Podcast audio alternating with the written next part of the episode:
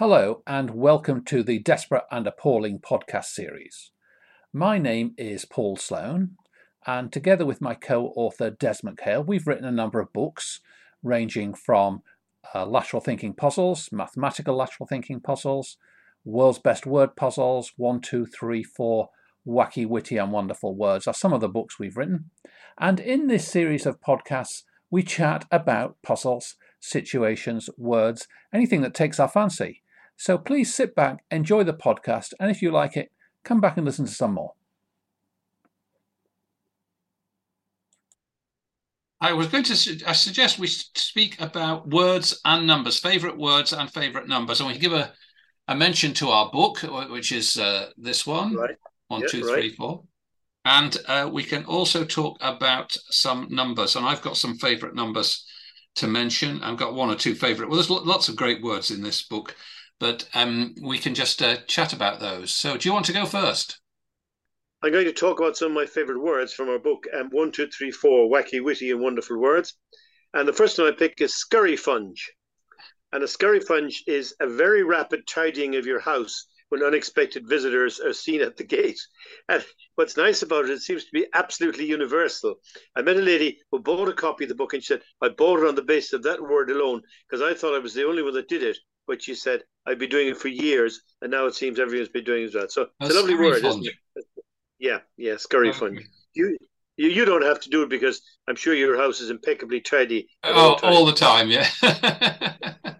There no books left lying around, or no Oh. shirts left lying around, or that type of thing. Yeah, yeah. Well, I'll tell you a funny word hyphenated. So, hyphenated is not hyphenated, but non hyphenated is hyphenated. That's very good. Never heard that before. Yeah. yeah. So they, they're both they're both non-descriptive of themselves. Th- th- There's a lovely story that um, um, the Irish rugby player Tony O'Reilly used to tell about confronting the English uh, uh, scrum half Nigel Starmer Smith. He said, I would come up to tackle him. He said, Starmer would go one way, Smith would go the other, and I was left holding the hyphen. It's a good. lovely descrip- It's a lovely description of a good dummy in rugby. Excellent. So, can I mention one a, a, a number which is also a word? Well, there's a couple of them really. Forty is one of my favourite numbers because, as a word, it's the only word, as far as I know, which is in which the letters are in alphabetical order. That's correct. In the English language, it's the only number which the letters are in. And it's a good question to ask people because people find it hard to, but it's amazing that it's unique, that there's only one such word. Oh, and there's only one uh, number whose number of letters is the same as the uh, number itself, and that's Tell four. Because one doesn't have one letter, two doesn't have two letters, three doesn't have three letters, but four has four letters, and it's the only number where that is true. I think. I can go one better. One of my favorite numbers is 41. And I've just written a paper about the number 41, and it's absolutely amazing the properties that it's got. And one property was known to the great mathematician Euler, and he said if you take n squared plus n plus 41, right, for the first 40 values of n, n equals 1, n equals 2, n equals 3, that's n squared plus n plus 41, you always get a prime number. That's astonishing that you get 40 prime numbers in a row when you put uh, one, two, three, four into the expression n squared plus n plus 41. And it's it, it- it's quite incredible. There's no other number like that. No, no other number gives you uh, a run of primes at length. And the, the problem is, well, we don't know if n squared plus n plus 41 gives you infinitely many different prime numbers. That seems like an easy problem, but it's very difficult and nobody solved it. gives you infinitely many non-prime numbers or composite numbers, all right, but nobody knows if you get n squared plus n plus 41 is prime for infinitely many different values of n. So it's it's it's it's a wonderful number. It's got loads and loads of other properties, and it's been known for about 300 years as being absolutely special. And I keep coming across it in you know various things, various places. It's one of those very strange numbers. And I bet in the next 24 hours you'll come across the number 41 somewhere. I will. Yes, the 41 boss. I'll catch it, see where it goes. Not like 42, which is the answer to everything in the universe, isn't it? That's nice. Now, so you've got 40, 41, and 42. You've got three nice properties. That's absolutely beautiful. And I hadn't realized that. The, the number of, of letters in there, the, the um, uh, strange prime factors, and then 42, of course, being the answer to everything. Well, my, one of my favourite numbers is slightly more mundane, and it's 1001. And it's not only a carpet cleaner, but it's also the number of Arabian Nights. But it's a, a useful number because if you want to impress someone, you ask them to get out their calculator and enter any three digit number, like um, 347, and then repeat it. So you get 347, 347. And then what you do is you say, I want you to divide that by 13. And they do, and it, it divides. And then you say, I want you to divide the answer by 11. And it divides. And then you say, I want you to divide the answer by 7. And it divides and it takes them back to their original number. Mm-hmm. And the reason for that, of course, is that 7 times 11 times 13 is 1001. And any three digit number multiplied by 1001 becomes itself repeated. So 249 times 1001 will be 249, 249, and so on. I think I think that's one of the best mathematical tricks there is, and it's absolutely made for a calculator. When it I used is. to speak to when I used to speak to uh, you know reluctant mathematics students in school, I always did that, and even the bored ones were impressed by that. And of course, I'd say to them, "I don't know what number you put in, and all of you probably put in different numbers, and you all got the same result. You all got the number that you started with." So very, very impressive indeed. Well, and, and of course, it works for a four-digit number as well, because if you take a four-digit number and repeat it, you get an eight-digit number, which is a very long number, and then you divide that by seventy-three and then by 137, and you get back to the original number because 10,001 is the product of two primes, 73 and 137. And that's it, correct. It's a large number which is the product of two primes, and large, yeah. very large numbers which are the product of two primes are the basis of a lot of cryptography and um, secret codes because they're actually quite hard to work out what the two primes are if they're very, very large. That's very good. That's very true. Trouble is, after the four numbers, you run out because the calculators usually aren't big enough that the kids have, and they, they don't know how to do long division. So I mean, they, they, it's really a trick for a calculator. And it and it doesn't work with 101 because 101 is a prime number; it has no factors. That's right. That's yeah. correct. Yeah. yeah. So so back to words. One of my favorite words is serendipity, and serendipity is the art of unexpected and happy. Uh, discoveries by accident. You're you're looking for something and you find something else, or you you know you. It's almost as if it's waiting there for you to find it, and it seems it comes from the island of Ceylon, formerly Ceylon, now Sri Lanka, and there was a prince there called Serendip, and he had this knack of making happy discoveries by accident. And some people think it's a, a lovely word, but it's a very beautiful word as well. It just trips off the tongue, serendipity, very nicely. And it's one of my very favorite words. It's one of my most beautiful words as well. So Ceylon, Sri Lanka, Prince Serendip making happy discoveries by accident. And again, it's one of those universal things that almost everybody you meet says, "Oh yes, that happens to me." And sometimes in academic circles, it's called the adjacent article effect. You go to the library to look up something, and it turns out not to be very interesting or not what you wanted, but the article right beside it turns out to be something that you're looking yes. for years and you didn't know it was actually there. So that's a nice example yes, as well. Happy coincidence. One yeah. of my favorite words, which is in the book, is quincunx. Q U I N C U N X. And what a strange word that is. It's an incredibly high score in Scrabble because it's got the Q and the X in it. And it means an arrangement of five points or objects at the corners and center of a square. So you see, if trees were planted in that, um, or, or, dice or, or cards or something else, you see that pattern. Um, yeah. And it's a lovely word, and it comes from the Latin quinque, meaning five.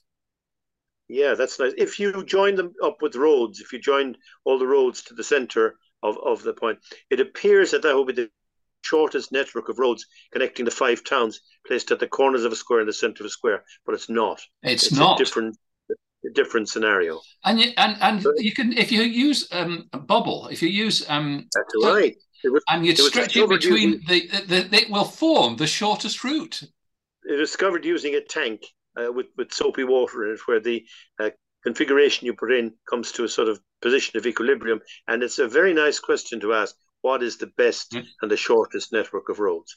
It's actually based on what the bees do. It's actually based on hexagons, which is lovely. So, give me another number.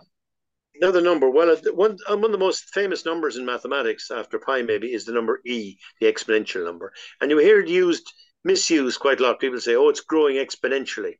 Well, that's usually a synonym for is growing very quickly, but the correct usage of exponentially is something that grows at a rate proportional to its size. So the bigger it is, the bigger it gets. And That's what exponential growth actually is. And a very good example is if you put some money in the bank, they will add interest every year. And that's not fair because the money has made some interest during that year that hasn't been added. You know, I suppose you add it every six months. Well, that's a bit fair because you're adding on the interest at the end of the six months. But suppose you add on the interest continuously. Every time the money makes the teeny weeniest little bit of interest, you actually add it to your principal. Now, that will give you exponential growth. That's a natural place for the number E, which is about 2.718. And it's ubiquitous, it's all over mathematics. For example, if you have 367 envelopes and 367 letters, and you put the um, envelopes into the letters, what's the probability that all of the envelopes will contain the wrong letter? And again, the number E actually comes in there. So it just occurs all over the place in mathematics, and it's it's one of those things that you that you can't get away from. It's in calculus, it's in differential equations, it's in physics, it's in absolutely all over the place. It worms its way in. And another one is I. And and when I I did mathematics at, at school, and up to um, GCSE as we used to call it, until the fifth year of secondary school, mathematics is fairly routine, and you do algebra and geometry and arithmetic. And then we went into the sixth form, and I was introduced to this concept of an imaginary number uh, the square root of minus one. Well, by definition, it can't exist because if you multiply two positive numbers together, you get a positive, and if you multiply two negative numbers together, you get a positive. So, what number, when multiplied by itself, can result in minus one? And yet, if you if you say let's pretend it exists and call it i, then you open up a whole new world of possibilities, not just in mathematics, but it's used in solving problems in physics and electronics and fluid dynamics and all sorts of places where you wouldn't expect it to be.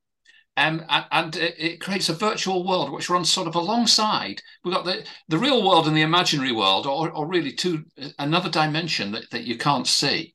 And of course, E, I, and pi come together in Euler's incredible equation. E to the i pi minus one equals zero. Is that right? That's right. Correct. Yep.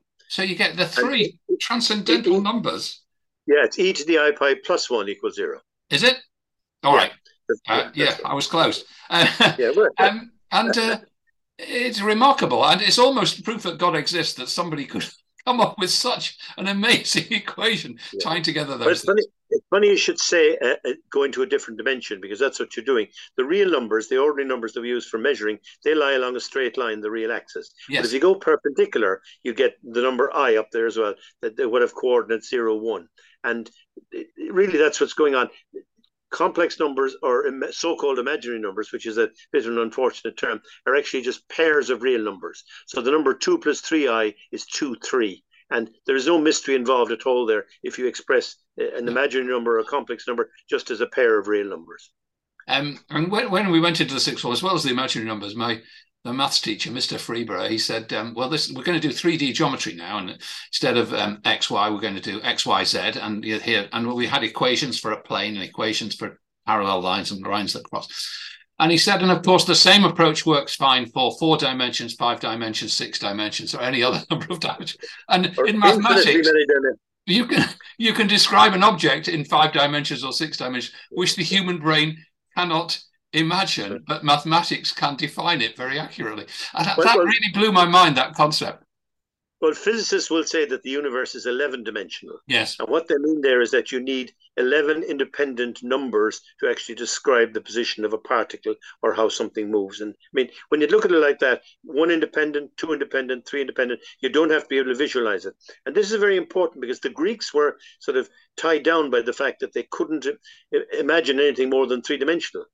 Yeah. You know, I mean, four dimensions, but it's just in mathematics, it's just four independent coordinates x, y, z, and w. And that's all you need to accept numbers. And there's a story of Descartes. He was a very lazy student. He didn't go to lectures. And he was lying in bed one morning and he saw a spider hanging from the ceiling and he realized that if he could measure the distance of the spider from the ceiling, from one wall and the other wall, he'd know exactly where the spider was at any given time. So he said, if I give him coordinates X, Y, and Z, I'll know exactly where the spider is. And that's supposed to be the reason and the way in which he invented coordinates. So stay in bed in the morning, look at spiders, don't go to lectures. and is that why we call them Cartesian coordinates? That's right. Yeah. Yeah. Yes, correct. So. Correct. All right. So a palindrome is a lovely word. It's a word, verse, or sentence that reads the same backwards and forwards. For example, live dirt up a sidetrack carted is a putrid evil, and it goes to say forwards and backwards. Um, but there are some long. Uh, what's the longest palindromic word? Um, longest palindromic word, Malayalam, is it? Malayalam, I think so. Yes. Malayalam, yeah, yeah. And there's an Eskimo one, isn't there? Where the or an Inuit one that uh, I can't remember what it is now, but I'm sure I it's got to do with snow. I, yeah, yeah. Well, it, it, it's one of the questions in this very good book, Sit and Solve Brain Teasers by Paul Sloane and Des MacHale. And the question yeah. number 182 is What is the longest palindromic word you can find in the English language? And it says our best answers are eight letters long. And the answer given in the book is detartrated, meaning remove tartrates from. Yeah, yeah. But there's kinnikinnick, which is the, the, the, the Inuit word as well. Yeah. Couple okay. when you write a book, you forget what's in it, don't you? You do. Uh, another of my favorite words is malarkey, and that's uh, for absurd talk, and it's American slang, but it's it's based on an Irish surname called Malarkey. And I had an aunt called Kate Malarkey, a lovely but a very fond of a lady. And you know the name actually does exist as a surname, but it's very funny that you would say that's a load of malarkey, meaning that's a load of nonsense. It's it's a good word. It's a good derogatory word, and it's something I think which should be used more often. Well, isn't doesn't hooligan come from an Irish surname? Yeah, Houlihan. Yeah, yeah. Houlihan was a, come, a Houlihan uh, was a, the the source of hooligan is Houlihan. Right. I think. In, in an Irish, there were an Irish family in London, probably from County Clare, where the name is fairly endemic, and uh, they were called to the police or by the police so often that they said, you know, I think there are a lot of hooligans there in that house, and uh, it's a lovely, it's a lovely descriptive word, you know, something that we should be very proud of. I think having contributed to the language. Well, what about the word Chthonian? It's the only word which starts with four consecutive consonants. C H T H O N I A N, and it means pertaining to the underworld. Very nice. Very you don't nice. see it in use very often. Chthonian. No. Well, I learned something today. I mean, where did you find that one about the hyphenated word? Hyphenated is not hyphenated, but non-hyphenated is hyphenated. It's in this book. One, two, oh, three, oh, four. God. Wacky, witty, and wonderful words. It's in there. My memory is going at this stage. I think, you know, we, we take words and numbers for granted, but they're the tools that we use in our everyday work and everyday life and everyday communication. And I don't think we pay them the respect. No, we don't. We should. We just take them for granted. Yeah, yeah. One of my very favorite words, and I keep thinking about it, I think the most beautiful word in the English language is halcyon. And halcyon, halcyon days are days of peace and quiet, and they're often days that occur around the end of the year, just between Christmas Day and New Year's Day, where the weather suddenly becomes very benign and very nice. And I think they represented a bird which um, died in the waters and then resurrected, re- resurrected phoenix-like from the waters. And it's a, it's a lovely image, it's a lovely time, and it's a lovely sounding word. And of course, it comes from the Greek, where nearly all the beautiful words come from. It. The Greeks had a sense of beauty of words that I think no other nation, no other race had. And most of the most beautiful words you get in the English language I think, of, of, of Greek origin. It is a lovely word. Yeah. But I'll give you a word of, of, of, Swahili origin, and it means a building. Uh, so in, in it's the Swahili word for building. What do you think it is? I wouldn't know. Is it in the book? yes, it's Jenga. J E N G A, which is the, the game that kids play where you put block on block on block and then you try and pull out the and you create start with a building and then you gradually destroy it. And it comes from the Swahili for building Jenga. Do you know what an semordnilap is? semordnilap. Oh, well, isn't that a palindrome backwards? Yeah, it's a word when spelled backwards gives you another word. Oh, yes. Like? Like stressed and desserts. Stressed and dessert, yeah. yeah. That's the favourite one. Or flog and flog and golf, which describes the way I play golf. It does. It's very, very accurate. All right. Or draw, draw and reward. Yes. Yeah. So, uh, have you got another number for me? Another number. Um, well, I think you know a number that um, we tend to neglect and not think about is zero. I think zero the invention of zero was one of the greatest inventions of all kind. And the Greeks and the Roman didn't have it. There is no uh, Roman symbol for zero. You know, we know the Roman letters, and the Greeks didn't have it either. It seems it was invented by Hindu mathematicians around 800 AD. So if you had no money in your bank account, there was no expressing that up to about 800 AD. And it really is an example of to have a symbol for nothing at all, that is lateral thinking, I think, of it the is. highest order. Nothing at all. You make a symbol of it. And look how useful it is. We wouldn't be able to get by without the number zero. Yeah, the, the whole decimal system is dependent on it. And, yeah. and we take it for granted. But I did write an article about an Indian banknote, the zero rupee banknote. Have you heard about this? now they, they came up with a, a banknote which was of value zero. And um, what it's used for is if somebody asks for a bribe, you give them a zero uh, rupee banknote, which is a, a, a, an insult, really. It's saying you wanted a bribe, well, here it is, and you've got a note, and it's of zero value because I don't give uh, rewards for. but it, but, it, but the paradox is, it, it must be worth something because I mean, it takes it, it, takes time and effort to manufacture it. Correct. So it, it is of some tiny value, but you. You so theoretically, of, you can't no buy value. anything with it. But if somebody offered me one, I'd probably pay them a few dollars for an example of it. so, I mean, it's a good example of a paradox because, I mean, it must be worth something, and yet it's supposedly worth nothing. Exactly so does it right. mean you? It mean does it mean that nothing can be worthless? Nothing can be worthless. Mm, that's a really interesting question. Could anything be completely worthless? Yeah. I don't know. Well, nothing is. Nothing is. Yeah. yeah. All right. Um, I think we've got enough material here for another of our um, good, okay. podcasts. Good, good, it's amazing what comes into your mind as you go along. Anyway, it but does. I love I love that image of Descartes as a lazy student lying in bed making one of the greatest discoveries of all time. Because what what Descartes actually did was he turned geometry into algebra. Every single thing in uh, geometry can be expressed in algebraic form. If you take a blind person who had never seen a circle or a person who couldn't feel a circle, and you say x squared plus y squared equals 1, all the information you need to know about a circle can be got from that algebraic equation, because that's the equation of a circle with center 0, 0 and radius 1.